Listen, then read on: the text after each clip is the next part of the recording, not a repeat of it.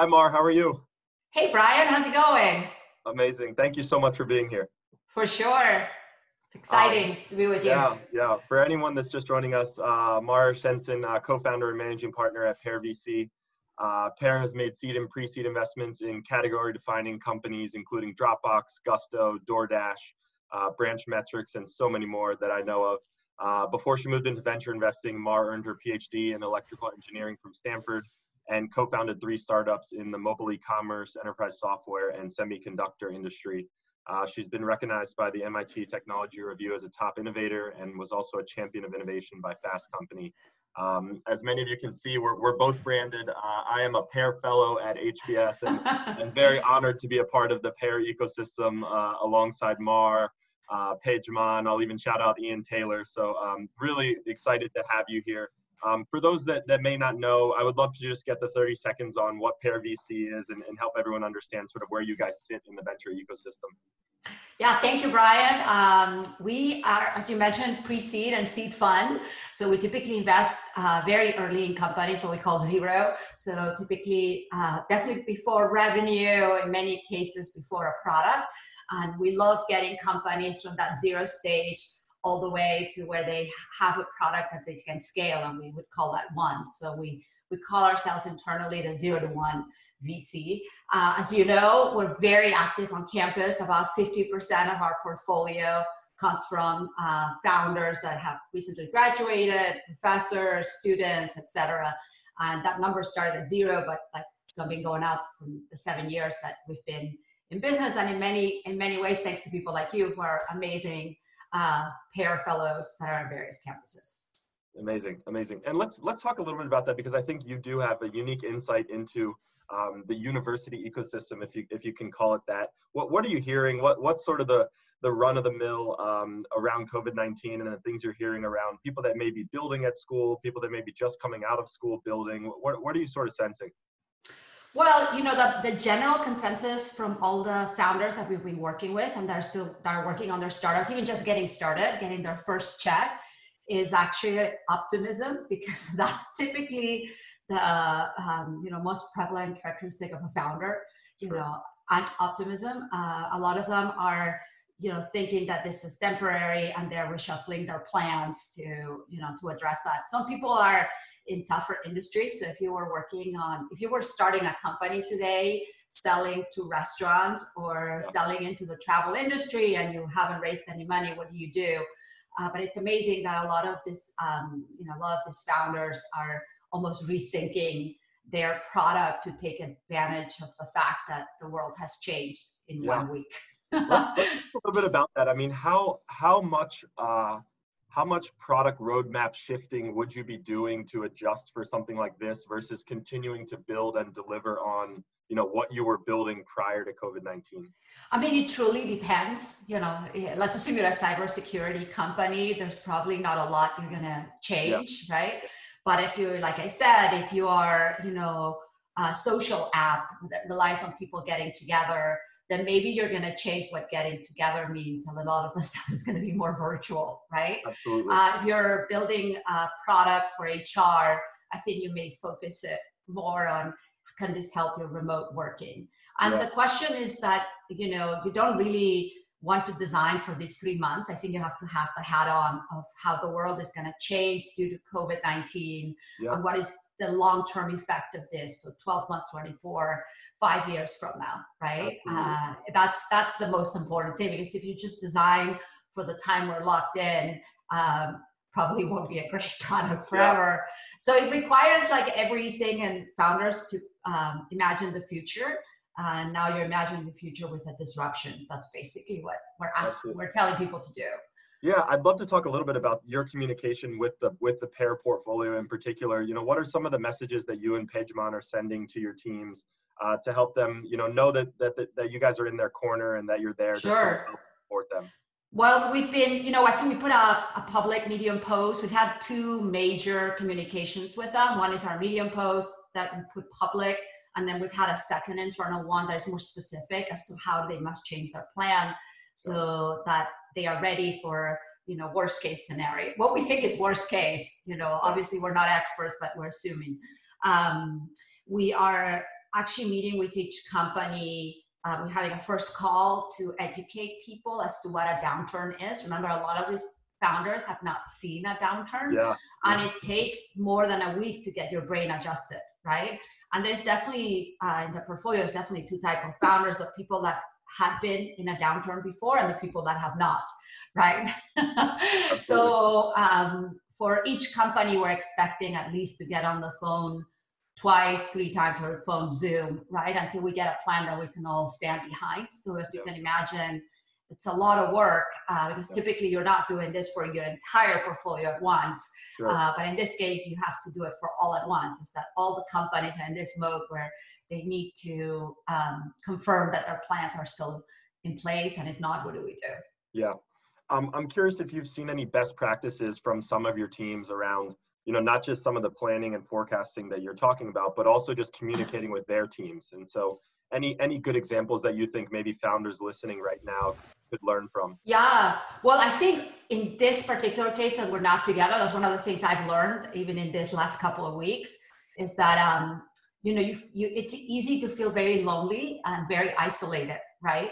So the most important is frequent communication. And you know, a Pear there's 11 of us, so we're like a we're a team, right? And how do we make sure that our team stays in place? One of the things we've been doing is um, you know daily check-ins you know morning and evening and i think that's really important because at least you get a sense that at the beginning of the day i'm with people at the end of the day i achieve something i'm able to share it Yeah. and i think that's actually really really important you, you, we minimize the effect that um, you know going from cube to cube maybe five minutes in between meeting has on your on your psyche but it does right Yeah. so i think uh, more frequent communication even if it's scheduled um, it's it's actually I think the number one thing. I think uh, number two, if you're a CEO, if you're a leader, if you're running a team, you know, uh, I think people want to know that somebody is in charge and somebody is thinking about a plan. And the more open the communication, the better. It's not like people don't know we are um, in a difficult situation. Yeah. People know. They just want acknowledgement of that and Yeah. the realization that there's a plan behind it. Super helpful. Um, and that's all really tactical advice, I think, for founders listening. Let's shift a little bit to the, the investor side. Um, you spend so much of your time in the really early stage uh, yeah. assessing founders you know really there's not there's not always uh, two years of cohorts to look at. And so as you think about the sourcing element of this going forward you know what would be some of your advice to people that that may be writing checks over a zoom uh, in three to six months from now you know trying to continue to deploy capital but not having the time uh, or the ability to get in front of a founder and really look them in the eye? What, what what's some of your advice for how to how to uh, suss out a founder digitally Yeah, you know, um, I think it's um, it's harder to do digitally than in person, right? There's just all these social cues that you Yeah. are missing yeah if you're not, uh, you know, in front of somebody. Uh, so, in general, I would say that what does it take to get to know a founder? Is the most important is time. How long are you? Do you get to know the person? I tell people that it's a little bit like doing a reference call. The number one thing is to stay on the phone because Yeah. eventually somebody will tell you something, Yeah. right? So uh, I think with a founder is the same. So it might mean, and it's a little unnatural because we're still not used to it, that you really need to do several Zoom calls with that person, Mhm. longer Zoom calls, or how to, you know, we we haven't figured it out yet. Uh, exactly what does it take to do that over Zoom? But typically, I would say you're going to have to have multiple calls to get to a place with somebody, right? Yeah. And knowing that it's going to be harder. So if you're a founder and you're raising money, I think it's a and you, they never met that person in person before. Um, you're at a disadvantage. It's just Yeah. there's no other way about it. You know? Yeah. So Do you, do you and people that- are original. I think like you know, I think we look, you know, there's creativity behind it, so you can see our background of Pear. Yeah. Yeah. Small details, just like even you know, uh, how are people dealing with that Zoom call in a creative way? Yeah. Um, I'd love to talk a little bit about just deployment of capital. Obviously, the, the market Yeah. is really hot for a really long time. You know, if you look six to 12 months out, I, I know sometimes that's hard to do right now. Do, do you think that um, we see a lot more sort of backing the ones you trust? so, You know, how, how does deployment of capital in the venture ecosystem change? Yeah, I mean, I think, um, listen, at the seed stage, it's still so early that we're a little insulated in the sense that you can invest in a seed company now, make a plan that instead of taking you 18 months, takes you two years. Right. And you might still be in great shape to raise yeah. a Series A later if you run that company right, yeah. right? Yeah. Um, so we're a little we're not a growth equity uh, fund that you know where its revenues gone down to zero and they have a thousand employees. That's yeah. a slightly different place to be. So that's number one. I think um, short term you know we're busy at least at Pear dealing with our portfolio. That's really really important. So i am we're still investing. We're spending i'm spending my days doing two things. One is um, sorting companies for a Pear summer accelerator, which is still going to go on. Yeah. So, you know, we've seen hundreds of companies in the last two weeks all over Zoom. Mm-hmm. uh, the second thing I'm doing is just talking to my portfolio, right? Yeah. So I expect that in a few weeks we'll start talking to new companies. I think the capital will be deployed, changed in two ways. One, I think the terms are you know going to be a little bit more rational there's no yeah. doubt in my mind that there will be a little more rational and the second is that um, you know venture people are going to decide where they whether they want to put more money into some of their companies who do they want yeah. to double down who do they need to save uh, yeah. and so on yeah i'm, I'm curious uh, just on something you, you noted there um, just the role of emerging managers in this type of environment you know I, I think if just personally, if I'm building a company, I would probably want to go to a Pear or to someone that's been around, yeah, uh, through, you know, and has some scars and has really seen some things. How, how do you think that this environment makes it, you know, either harder or, or maybe potentially easier for emerging managers that are on kind of fund one? It's tough, you know. It's going to be tough because you know you're now you're raising your money. Depends on where you're getting your funds from, right? Yeah. But I think all LPs are hurting. You know, in the last um, you know, in the last couple of weeks, you know, we had people with acquisition offers being rescinded. We had angels that lost a third of their value on the market that are like, well, I'm not investing in angel in uh, companies anymore because, you know, these are individuals, right? Yeah. And then you've got all the way the uh, at the other side the endowments that have a more long-term perspective, yeah. and those are you know a stronger LP. So it really depends what your base is, right, yeah. in terms of yeah. uh, investors. And then if you're trying to raise that fund one or trying to raise that fund two, just know that it's gonna take. It's always hard. It's super yeah. super hard to raise a fund one, no matter what. Yeah. It's just gonna be much harder right now. so I was actually with a friend. Um, actually at the first week of March, and I was helping him out with his fund.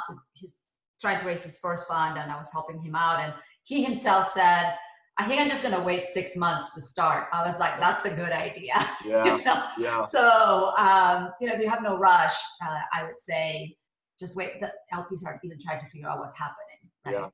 I'm, I'm curious if, um, just to, to, run you through a scenario, you know, if, if, you were a founder who, you know, did know that uh, cash runway sort of ended at the end of the summer, I mean, what would be your, what would your advice be to someone that kind of knows they needed to go out to the market soon, but you know realistically understands that there's probably not a, a, lot of good opportunities right now what are, what are some of the things that you think would be important to to be doing yeah well uh, i think number one assuming they've cut every expense possible right yeah. and still is to the end of the summer the number one advice i have is get out there and try to fundraise um, from people that you have met in the past yeah. right and emphasize all the progress that you've done and why this is a good opportunity and why this is a good recession proof company, etc. Yeah. Right? So you have to change slightly the plan. I think one of the best, one of the most important thing, and I'm seeing this with people that come to pitches now in this last two weeks, they're not even aware that there's a downturn and that they have to change what they're doing. Right. Yeah. So I think it's very important that you give the impression that you're aware of what's happening